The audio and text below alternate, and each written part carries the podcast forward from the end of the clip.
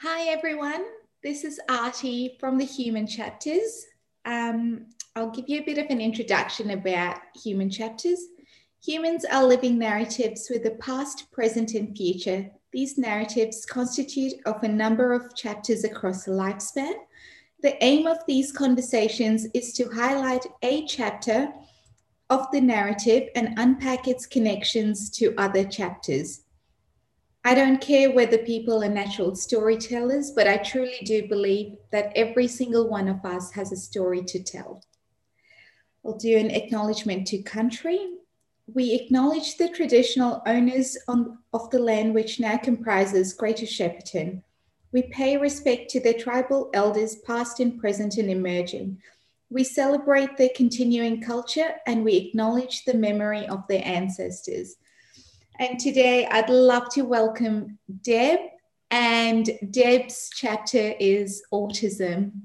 Go for it, Deb. Thank you.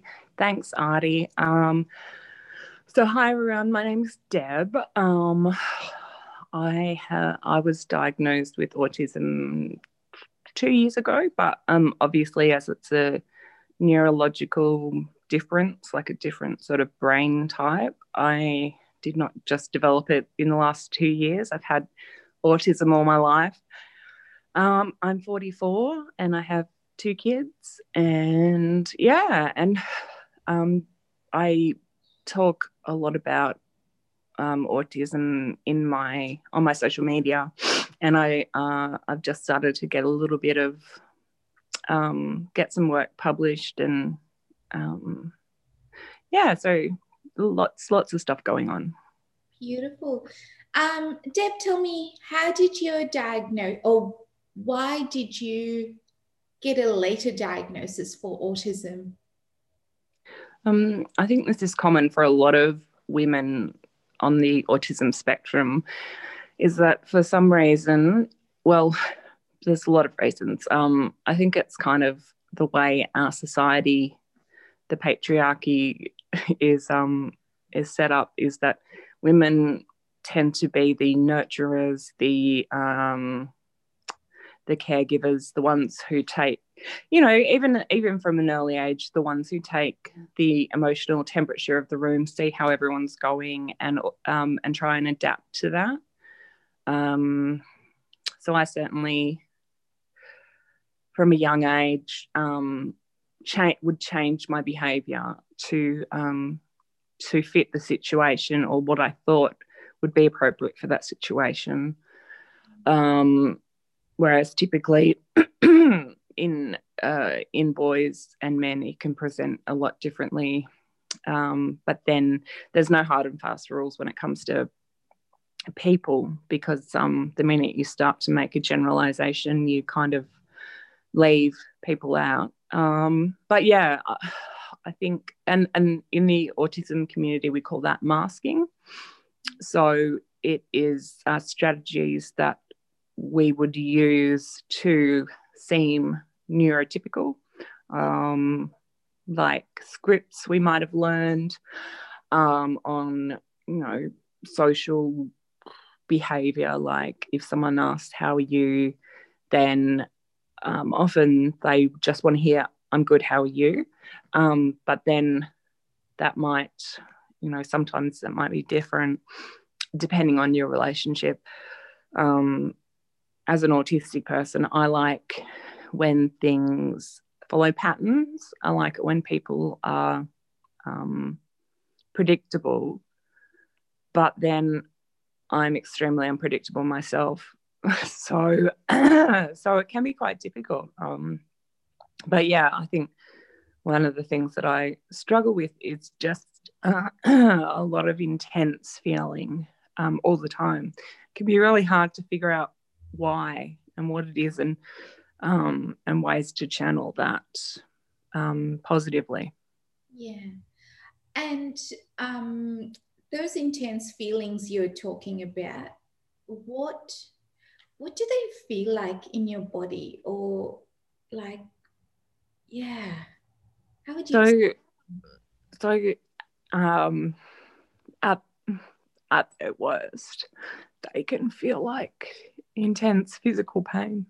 um, yeah, I've had a bit of a a bit of a hard week with with just some personal challenges, and um, so you know, um, because I'm a mum, um, there's just lots of stuff going on with my kids. Um, I just kind of have to keep on going, and I just know that there's this intensity in my brain and in my body, but I can't access what it is or why it is um, because I have to sort of, um, you know, cook dinner and uh, and take my kids places and take them to appointments and talk to people about what's happening in their lives and in my life. Um, but what typically happens is that they will um my kids go to my ex-husband and um there's a meme about autism where it says um brain like brain feel this feeling and me what feeling and the brain says feelings big feelings. And you're like can you be more specific? And the brain says feel this feeling. And that's really what it's like sometimes. Um so yesterday i knew that i had to rest um because i was in a lot of pain like a lot of physical joint pain. Um, and a lot of um, a lot of autistic women in particular can end up with a chronic pain condition called fibromyalgia because our it's a it's really a brain emotion pain that manifests as chronic physical pain. So yeah, yesterday I had plans to catch up with a friend, but I just thought I can't do that. I can't be around people because um, I know that I'm feeling really intensely, and uh, I guess I want to kind of protect people and myself from reacting in a way that might not be socially appropriate. Um, and it's hard because I want to, you know, I want to connect with people, I want to have a normal social life. Um, but I know that I just have to kind of um, isolate a little bit in order to just process things physically. So yesterday I just rested a lot and uh, and that was hard because I find it hard to look after myself. You know, sometimes I think, well, you're just lying here, you're not doing anything. What's wrong with you? But I've learned to kind of try and talk to myself, um, have a self talk that's a lot nicer, just sort of saying, look, you're doing a really good job. You had a really hard week. It's going to be okay. Um, and then this morning, right on time um, because I've had time away from people and around, you know, where I've really been able to control um, what's happening in a sensory way. Um, all of a sudden, I'm beginning to be able to make sense with of, these feelings and understand that it's, you know, it's um, it's loneliness. Um, it's you know it's a need for connection. Um, but i can't actually connect with people until i process these things. And that's what um that's what a lot of uh, autistic people struggle with is processing information and uh, dealing with it in an appropriate way. And i cry a lot whenever i talk about my feelings and that's not you know, a sign that I'm having a nervous breakdown or anything. It's just a sign that, um, you know, my feelings are coming out. Um, I think they've done imaging of, of autistic brains and shown that, um, you know, in the in the processing area, we just get overloaded. So um, everything's amplified. Every bit of information I receive orally, um, visually, you know, in all of the different, in all of the senses. It's amplified and it's hard for me to make sense of what I'm seeing. And I like, my brain likes patterns and there just aren't patterns, um, especially when you're dealing with children. You know, um, both of them have been have been finding um, COVID hard, and um, and so have I. So it's just all of these feelings, you know, and uh, and I can get really paranoid when I'm when I'm in this stage of processing where I'm like, I'm never going to feel part of things again, or you know, my friends will hate me because, um, I guess in the past I've had experiences and social experiences, especially as a teenager, where um my my quiet my quietness, my need to understand things has, or you know, just not understanding the joke, um, has meant that I've been excluded from parties or that people have said I was weird, and um, and so I just and I, I see that in my kids as well. They can be really scared that their friends, you know, my gorgeous little six year old, she can really, you know, she can just sob her heart out if her um, best friend's not, because they talk via messenger, kids messenger.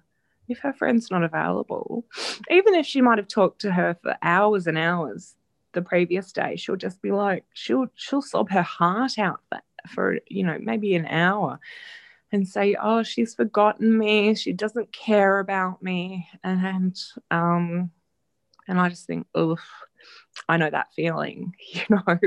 um, yeah, I know that feeling. Um, but I guess, you know, I've learned that um, my feelings and my thoughts aren't always fact. Um, and that whilst I might not always like the way that I need extra time and extra space, it's just a fact. It's just a fact. And it's just the way I am. And if I try and, you know, I used to just power power on and used to just, you know, I'd go to the gym, I'd be doing everything, I'd just be really, you know, on all the time. And I couldn't sustain it. And I would um I would end up having a meltdown. And I like to try and prevent myself from having meltdowns these days. Um, and I knew I wanted to do this um this human chapter this morning, but at the same time, I was like, oh, I don't want to do it. What if everyone thinks I'm an idiot? You know, there's always this um, harsh inner critic. Um, but I've learned to sort of deal with her and go, well, no, you know, Artie's a lovely person. You know, she's not going to be like, oh, why do you do that? You know, or anything like that. And uh, and anyone who has autism will understand what you're talking about, and anyone who doesn't, um, look, you know, the reason I talk about autism is because it's been such you know, it's really hard. And a lot of the ways I behave don't make a lot of sense unless you view them through a lens of um, a neurological, um, not disorder, but a different neurological subtype, you know? So if I keep in mind that my brain is different and that I just can't, you know, I look at, and that's, yeah, that's sometimes one of the things I struggle with when I'm um, withdrawing from things to process. Mm. I can um, obsess over things on social media and be like, well, look at that person, they're doing that. And why can't I do that? Why is my house a mess? Mm. Why can't I do that? And uh, yeah, and then again, it's down to the part of like, just be kind to yourself. Yeah. It's, it's hard. I think everyone finds that hard, but I think that intensity of feeling makes it even harder sometimes. Yeah.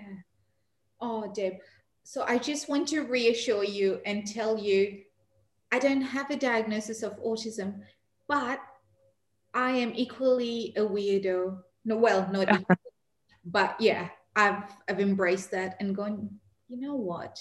People people I truly do believe people are going to think what they're going to think anyway. And that's regardless. Sometimes it's regardless of how good a person you are or what their perception is. And at the end of the day, it's just it's it's their perception.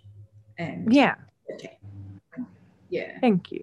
So, no, you, I've known you for quite some time now, since last year. And I just, yeah, to be quite honest, I would love to have more chats and go, so what is this like? And just berate you with a lot of questions. Um, yeah. And so I absolutely welcome this opportunity to ask them openly and honestly. And yeah, it was so nice to learn a little bit about how how difficult these situations are, you know, that we might take for granted but this year has been really unique in that I think every like people have had big feelings and not knowing what's happening from day to day, which has caused those big feelings. I can only imagine, yeah, what other people and how they're experiencing it. Yeah, yeah. And uh, yeah, it, it has. It's been really hard because um, I've got a lot of, you know, I've got uh, friends and family in Melbourne I haven't seen for a long time. And um, I just, my mum and dad live in Albury and I would love to go over and see them, but the borders aren't open. Um, and yeah, it's just, uh, it's just really difficult it is, and it's been a hard year for everybody. I think uh, when we're in our, yeah, when we're in our own little bubble, we can feel like, you know, and that's where social media is hard because we can look at it and think, well, look at all these people uh, but then we're comparing well i'm comparing my insides to their outsides and who knows you know maybe if i put some makeup on and went outside, then I could I could take a good you know take take a good picture. Uh, one of the one of the other things that I found um, really challenging is that uh, I don't know. I think um, so. A week ago, um, eighteen months ago, I'd done a um, a story about ParentsNext program and how I had to um, get, um, I had to go through this educational program in order to get the single parent pension because my daughter was getting to an age where I was going to, at six, you're supposed to be either studying. When your youngest child's six, if you get the single parent pension, you have to either be studying or working um, in order to get assistance. Uh, so it was really, I had a lot of fear around uh, being, going back into a work environment and even having that confidence um, because, you know, my daughter has some um, intense needs that I look after.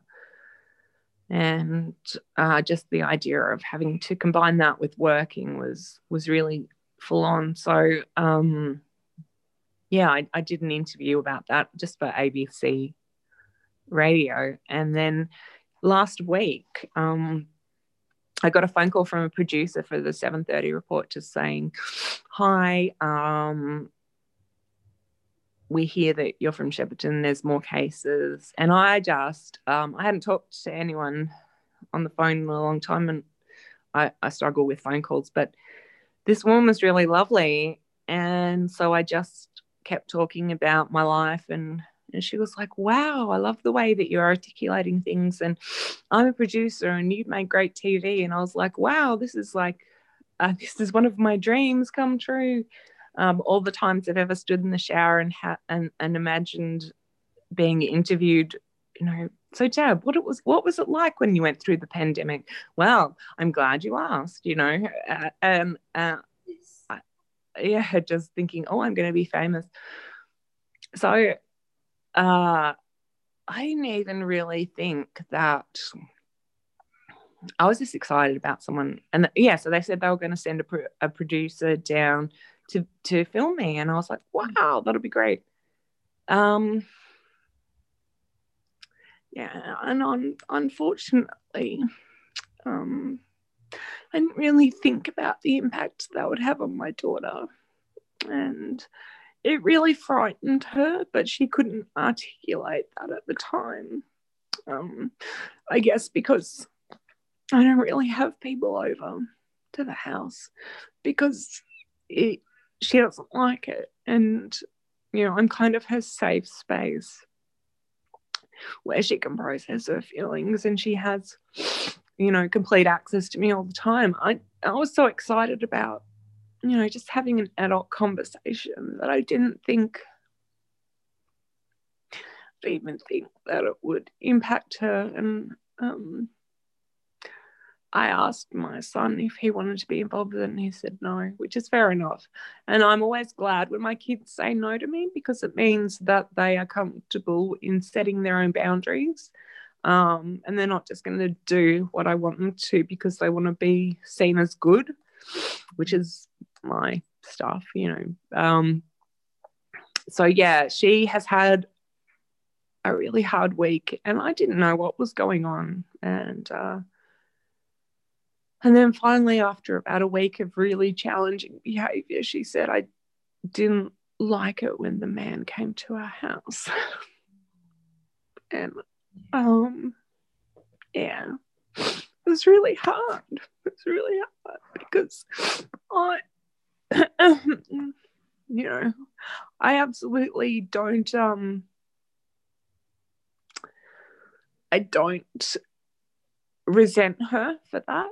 I understand it. I understand it because there's lots of times when something has happened to me and I haven't been able to verbalize, but then say a week later, once I've processed it, I've said, I didn't like that. And people have been like, but you seemed to be fine with it. Like if you look at the bit on the 730 report, she was, you know, she was performing for the camera. She was so happy. But is is just testament to the fact that we can put on our socially acceptable behavior but at but at great cost sometimes um yeah and so i mean i should have i should have known that uh, that change is hard you know change is hard for us but i just thought i thought she would like being on tv and i th- i think she I think she did like being on TV, but she didn't like someone being at our house. And uh, and it was only sort of talking th- talking it through with um with a friend of mine who also has a child with special needs.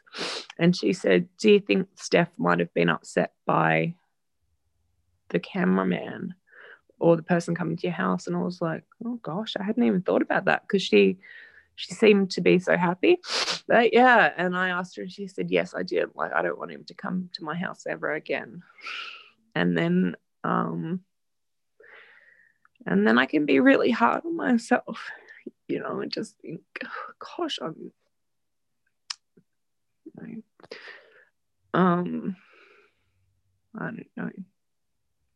And yet, as you're talking about that particular social situation of um, being interviewed by, you know, a reporter and the different elements within that one situation, a, per, a new person coming in, asking questions, having, um, you know, and and a different setup as well, like for the telly, just trying to think, put those um, elements in perspective and go, it is actually really difficult for someone that isn't used to, and it could be anyone that isn't used to a drastic change. But for us, it might be, oh, yeah, okay, cool, come in. And we might sort of just not, I think, yeah, that processing time is probably less. And so you just, it's, it's quicker. And we go, oh, yeah, okay, this is all fine, but we don't realize how many different elements there are in one situation that can impact yeah. another person. And that's really thank you for bringing that to light because that's it's it's beneficial for everyone to actually maybe even have a look at it. Um, you know, why do people act the way they do or behave the way they do? And a lot of the times there's a strong they're trying to communicate something. It's yeah yeah, yeah. um and um yeah, so so that's I mean, it was I have a real um, tendency to sort of be black and white in my thinking as well. Um, and I went to a talk by Tony Attwood, who um, does a lot of stuff around autism in females. And he said that um, in adolescence, a lot of autistic teenagers will um, form this negative filter around themselves and it will be very powerful. And it will be, they'll become very attached to this negative filter or, or, or the fact that they're wrong or stupid or bad or weird. And and that they won't really want to let it go. And he said uh, you know, what what forms this filter is is not parents. It's not the education. It's just peer um, peer interactions. And i when i heard that it just spoke to the heart of my experience um, in school and also up till this point because um, because children can be so unkind to each other um, and as an autistic person you're just a little bit different and um, and it's like dog how dogs can smell fear um, yeah. children can tell the children who who aren't quite on the same page who don't quite belong, who are weird. And the worst thing you can be as a child is weird because uh, because you're set apart. And uh, yeah, so I I had to leave the um the talk because I was just so overcome with emotion because it it just spoke to the fact that I've thought of myself as bad or wrong for all of my life. And I never knew why. And I was quite attached to this idea that I was wrong.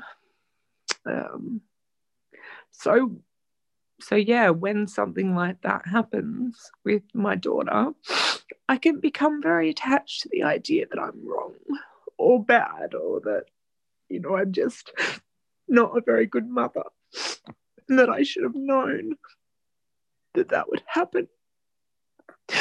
So, yeah, um, as with a lot of autistic um, females or you know teenagers, I was bullied a lot. I'm very tall. I'm um, just under six foot, so I was, and I've got naturally red curly hair, and I like big words. So that's pretty much a formula for a lot of teasing. Um, I got called um, Ronald McDonald. Uh, afro.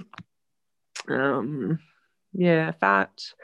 Fat's always one that uh, that hurts a lot because I guess we live in a society where you know being overweight or taking up space um, is is a real insult. You know, uh, a lot of women see themselves as fat or you know when, when they may not be.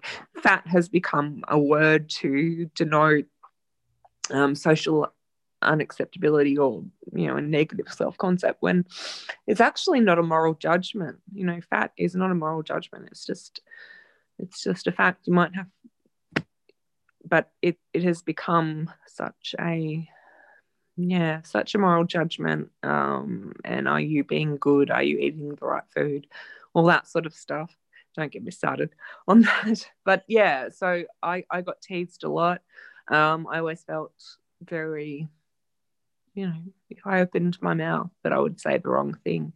Um, so that was when I I discovered alcohol was about a 17 year old, and that was a way for me to just stop feeling everything so very deeply and stop uh, judging myself and just really let um, just anesthetize all these feelings and just try and be social.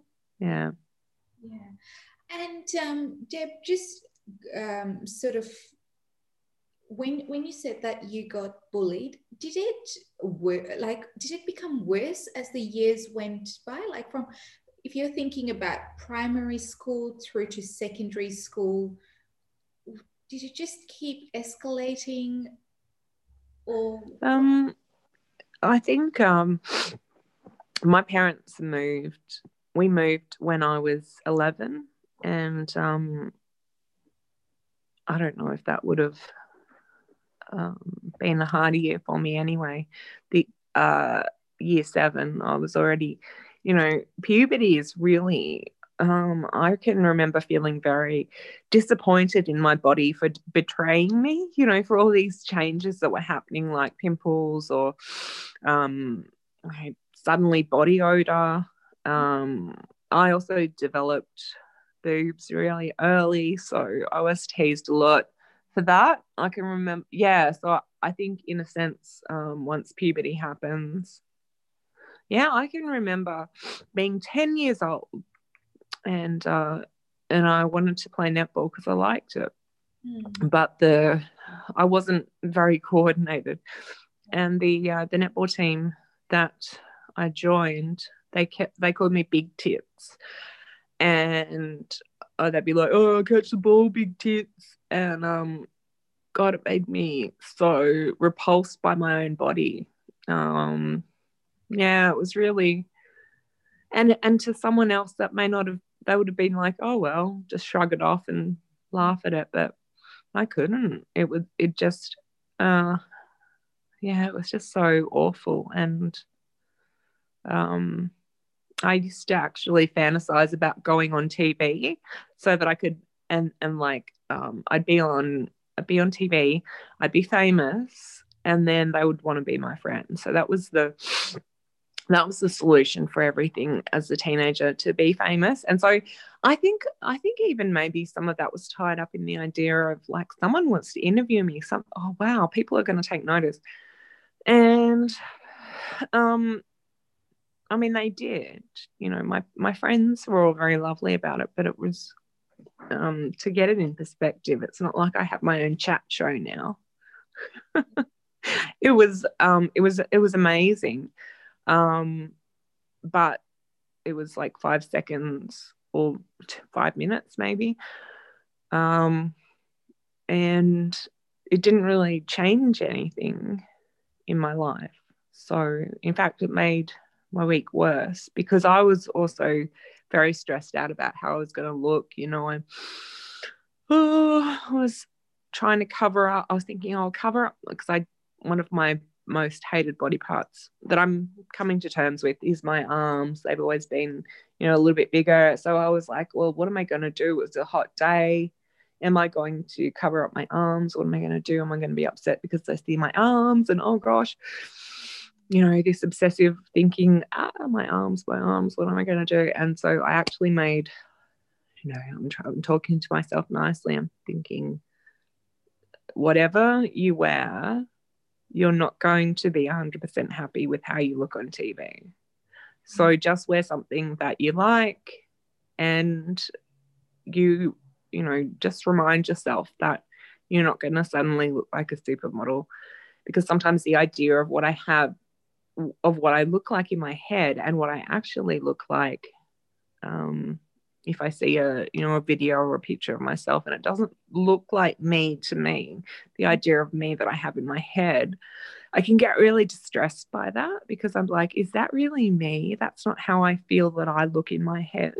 Um, yeah, so so I had to sort of talk to myself, well, no, it's all right. You've made this choice to go on TV and you can't suddenly, you know, whip out the vacuum cleaner and do arm liposuction or anything like that. So just, you know, be kind to yourself and and they're not talking to you because and there and there were bits in it that I would have been absolutely destroyed by years ago. Like um yeah, some of the camera angles I would have really gone to town on myself about. I would have been like, oh my God, how can I walk around looking like that? you know. But um yeah and so so there's that too you know just risking being visible is a big deal sometimes um especially when i'm talking about autism. Um, and I mean, it's something that I've devoted my life to for the past at least um, six years. When my son, my son was diagnosed with it in 2014, and that was the year my daughter was born as well. So, um, I've been learning about it for a long time, but you know, I don't have any formal qualifications in that area. Not like no, and I think I'm reasonably good at articulating some of the things and uh, writing about it.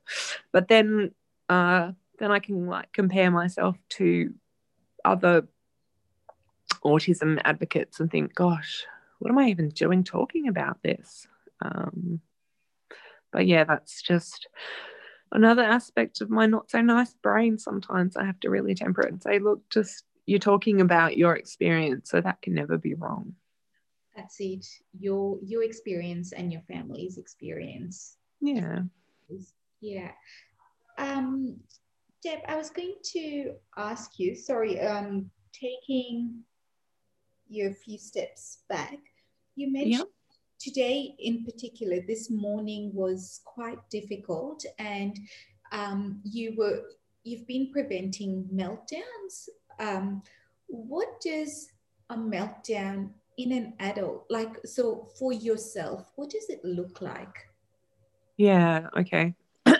Um so there are three types of ways that people autistic people will have meltdowns. They will fight flight or freeze. So you either become very angry and attack people or you just nope out of the situation or you just freeze and you just can't say anything i've got friends who do all three um, but i unfortunately or i don't know i i fight uh, and uh, the way that that is triggered is that i will get too much sensory information happen and um, it's really easy to, to be in that place with um with kids because there's lots of noise um lots of information. You know i think a lot of even neurotypical people struggle with all of the information and forms and bits of paper that you have to you know keep track of uh, as a parent. Pardon me. So um so it would just be I haven't had a chance to process all of this information. So there's information coming in visually, um, you know, orally. Um, uh, so I'm reading things and processing them. Um, uh, for instance, I know that this is a weird one, well, a good one. Um, when I, I know that when I'm overwhelmed in a sensory way, I can't wear certain fabrics because uh, they will just feel, you know, if something is slightly scratchy, you know, if it has a, a thread in it that I, I feel, you know, that will contribute to a sense of overwhelm and um, sensory overload. And uh, so, yeah, and then because I have a chronic pain condition, if I'm in any sort of chronic pain and then I've got stuff on top of that, then it's really just um, building up and building up until I get to a point where someone will say something that to them will be completely unrelated to what I'm going through. Um, the most recent meltdown I had, uh, someone was trying to help, but they said something that triggered my thought that I'm not, you know, not doing a good job as a parent. And I just said, I go red, I go red in my neck. Um, I was very angry and I yell and I swear and I it's a it's an out of body experience for me. I'm not in control of what's happening. Um, it is terrifying. It's really, you know, it, it has destroyed friendships in the past um, because I've, I just say every single awful thing I've ever thought about that person. And um, it's really afterwards, I feel intense shame. Uh, and just that I want to, you know, pull my skin out and, you know, just, ugh, I, I just want to disappear. Just want to disappear.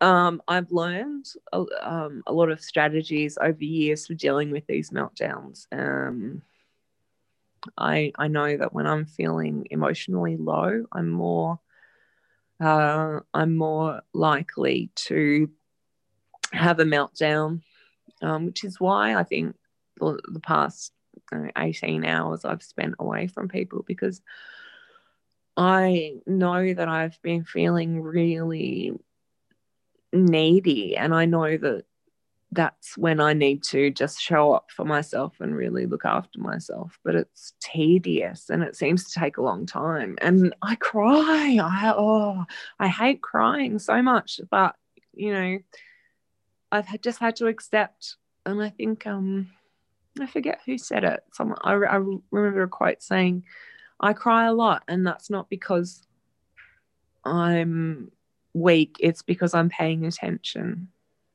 and there is there's a lot to cry about and it's you know it's all right to cry it's all right it really is um yeah and uh, for a lot of years i just thought of myself as crazy you know you're crazy and um but i'm not.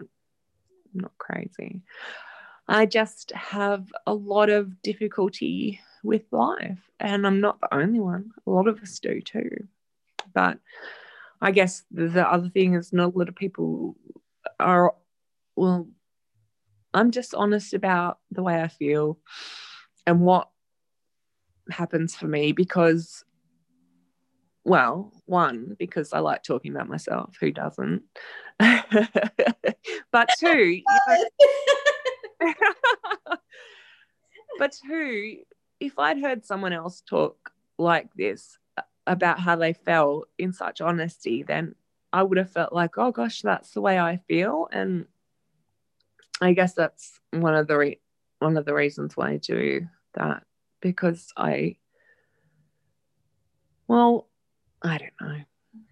I just, yeah, just want to help educate people. There's, it's been such a long sort of journey, learning so much about myself and and just having these feelings and wanting to not have them but um but yeah it, it is very normal there's i think there's a lot of undiagnosed women out there who have been sort of fobbed off with the idea that they have some sort of generalized anxiety problem or anger issues and sure they may have those but sometimes they're part of autism um, and it's really largely undiagnosed, particularly um, in women my age. And it's uh, I wouldn't have thought an autism diagnosis for myself. I thought that autism was, I guess, if I'm going to be brutally honest, I kind of thought that, you know, stuff like that was kind of made up and that was people just making excuses. Um, that, mm, probably not that bad. And that's, yeah, I guess that's why I want to talk about it because I can come across as really, you know, professional and really well spoken, but it's at a great cost. Um, a friend of mine suggested that I go, they, they were doing auditions for Love on the Spectrum, and I'm single. One of my friends said, You should do that. And I thought, after having this experience of being on um, 7.30 report for like five minutes. I was like, no way, no way. It would be, it would take so much processing for me to have, um, I mean, I would love it. On some level, I would love to be part of something like that, but I would also be really, really, and I would be really invested in what people thought of me, and that's not healthy for my self esteem.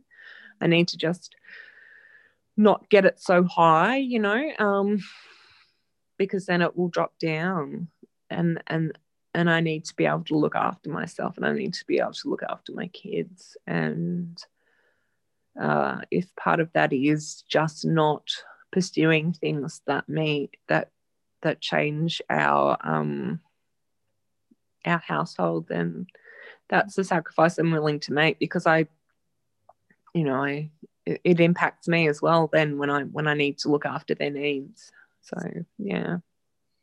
Um, one of the things I wanted to acknowledge you for, Deb, is when you said to be honest about what you're going through, you we know that we're not we see it it feels like we're alone in the world in experiencing what we're experiencing but as you've been talking i've been going my mental um, checklist is going yes yes that is also correct that is also correct social media yes you look at a picture and for face or just that face value, oh, everything's a hundred percent, and we know it's not. Um, mm. My brain is going, yeah, a lot of what you've talked about, you know, even body image issues, um, all of those things. I'm going, yep, I, I to some extent I can empathize with you, but if we don't talk about these things, then we seem like we're all alone. But if we start to yeah. talk about them, we know that actually there are more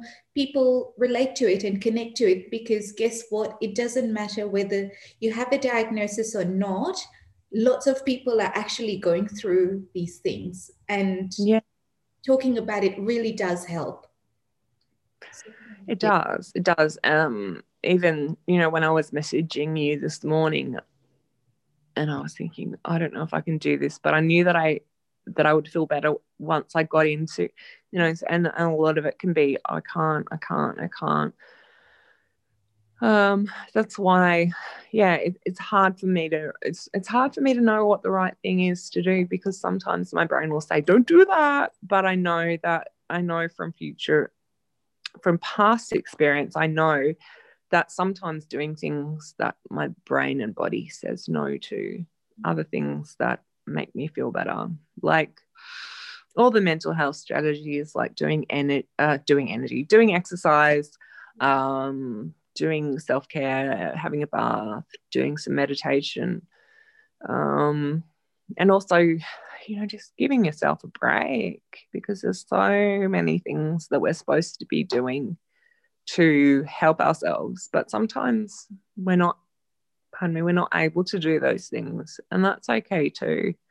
You know, sometimes you get to the end of the week or the start of the week or at any point throughout the week and you just feel like I can't do anything, it's all right to just not do anything. And and that is a real that's a real thing in our in our society because our worth is based on what we do um, and what we achieve and so if we're suddenly not doing anything or not achieving anything, do we still have worth? And we do, we definitely do. But I think, especially as women, we are trained it's kind of trained to, to to look after people to make people feel at ease so if we're not performing those functions if we're just and um nearly four months ago i had a hysterectomy and in the recovery after that I felt very depressed because I couldn't do anything. Yeah. And I realized how much of my self esteem is tied up in, um, in, in achieving and doing things for people. And um, friends of mine offered to take my son to school. And I found it really hard to accept because I didn't know when I would be able to return the favor. And I didn't like to think that I was you know, that I wouldn't be able, that they were just doing a nice thing for me.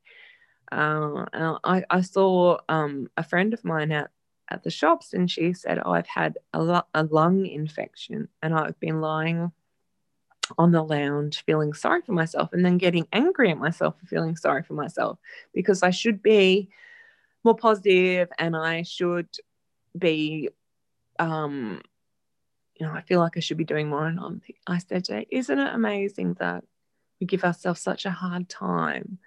And and I can see why would you be happy and positive about having a lung infection? You know, but um, it's such a thing, you know, it, when we are um, bodily or physically unable to do things, our mental health will take a decline because, as part of capitalism, we have to consume or produce in order to have worth. And it's just so silly, but it's so real.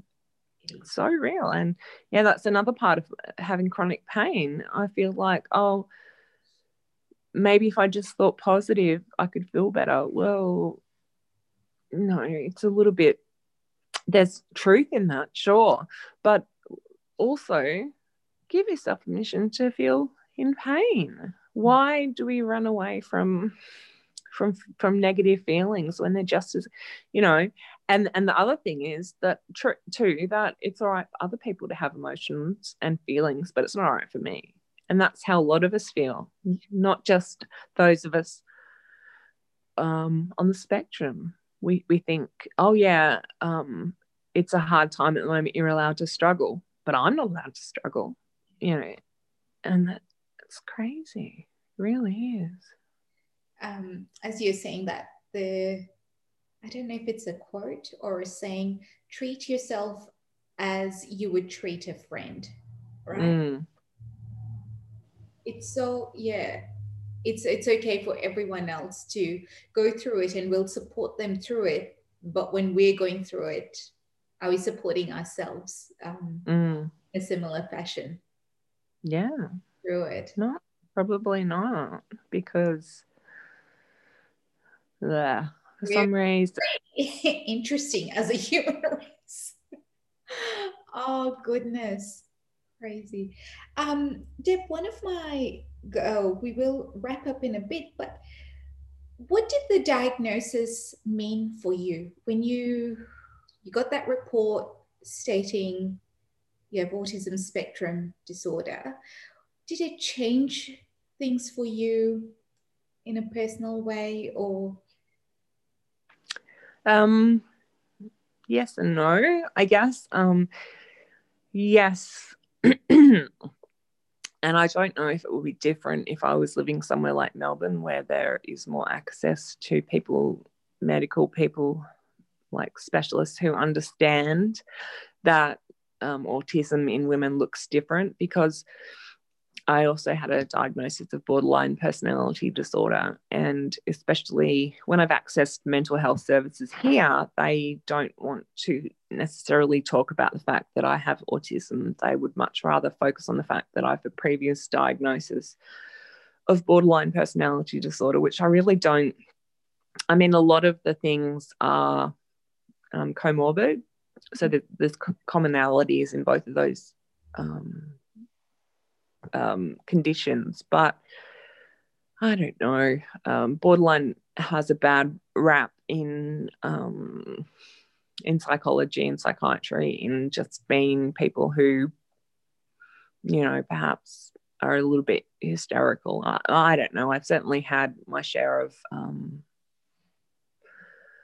judgment from um, clinicians on expressing that I have that diagnosis. I it, it hasn't changed a whole lot, but it has in some ways um, changed a lot because I've become aware that um, I need to reduce um, the amount of uh, you know just really keep it simple, keep simple the amount of um, tasks that I can that I can do, the amount of um, information that I can take in, uh, the amount of socializing that I can do to really be kind to myself.